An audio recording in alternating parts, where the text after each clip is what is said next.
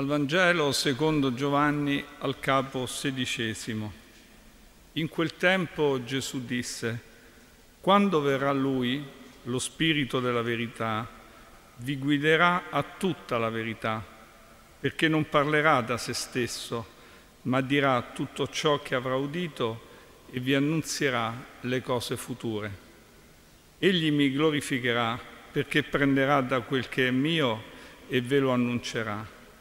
Tutto quello che il Padre possiede è mio, per questo ho detto che prenderà da quel che è mio e ve lo annuncerà. Evangelo del Signore.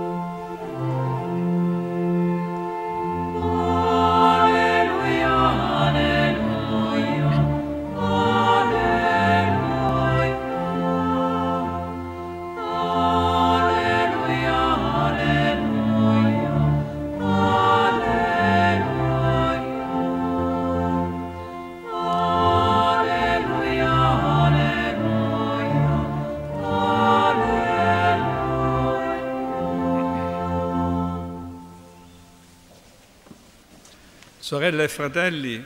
sono tante le parole di Gesù sullo Spirito Santo, soprattutto quelle che vengono, che sono state scritte dall'Evangelista Giovanni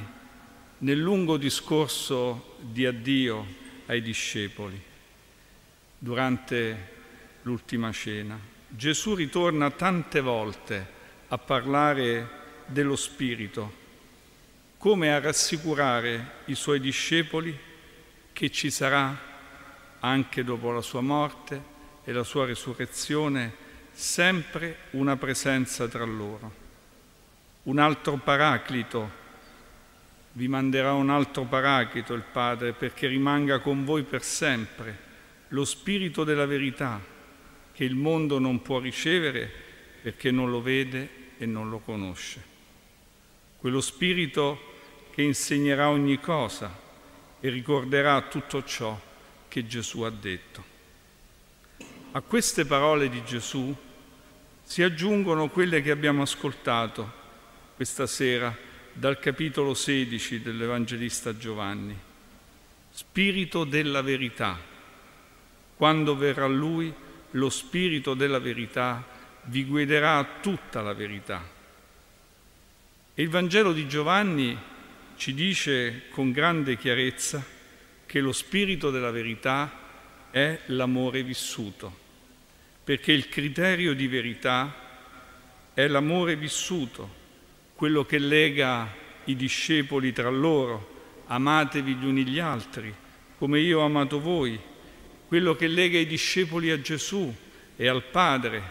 ma anche alle folle che hanno sempre accompagnato la vita di quella prima comunità, l'amore vissuto, lo spirito dell'amore vissuto. E poi questo spirito, dice Gesù, vi annuncerà le cose future, che significa vi porterà a comprendere la forza del Vangelo nella vita che vivrete insieme, anche quando io non ci sarò, quando sarò asceso al cielo. E noi, avendo vissuto la Pentecoste, avendo riflettuto su questa grande festa e su ciò che lo Spirito fece a quella prima comunità, sappiamo che le cose future sono il fatto che il Signore ha dato avvio alla presenza della comunità nella storia, a partire da Gerusalemme quel giorno, attraverso la parola, attraverso la predicazione, attraverso il racconto della passione, della morte della risurrezione di Gesù, attraverso la verità, cioè l'amore vissuto dal Signore in mezzo ai Suoi e nel mondo. Ecco che cosa sono le cose future, sorelle e fratelli. Sono ciò che vive la comunità ogni giorno, sono ciò che viviamo noi qui, ora, ogni giorno della nostra vita, è ciò che vive la Chiesa. Ecco che cosa sono le cose future, quando la forza del Vangelo entra nella storia attraverso i discepoli di Gesù, attraverso la sua comunità, nella vita della Chiesa. La comunità che vive dopo la Pentecoste è quella che realizza l'amore nella storia, a partire da Gerusalemme, a partire da quella parola di Pietro che trafigge il cuore di chi lo ascolta. Nei tanti modi l'amore si afferma nella storia che il Signore vuole, che lo Spirito comanda, come lo Spirito guida la comunità, perché lo Spirito rende coesa la testimonianza degli Apostoli. Ecco che cosa sono le cose future che, sono, che saranno annunciate ai discepoli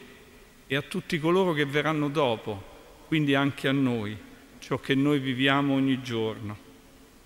Pietro nel grande discorso dopo la Pentecoste si riferisce alla parola di Gioele, del profeta, che parla di sogni e parla di visioni e quando lo Spirito si realizza, quando le cose future accadono, è lo Spirito di Dio che dà il potere ai figli e alle figlie di profetizzare, che dà ai giovani le visioni, che dà i sogni agli anziani. Ecco che cosa sono le cose future che vengono annunciate. Insomma, sorelle e fratelli, a noi che cerchiamo di capire che cosa vuol dirci Gesù, a noi che cerchiamo di capire quali sono le cose future, lo Spirito ci dice ancora questa sera che è già nell'oggi, nella vita della comunità di ogni giorno, che si manifesta una chiamata ad essere ogni giorno benedizione per l'altro, per chi incontriamo, per chi ci sta vicino, per le persone per cui preghiamo, per chi è lontano da noi. E questa sera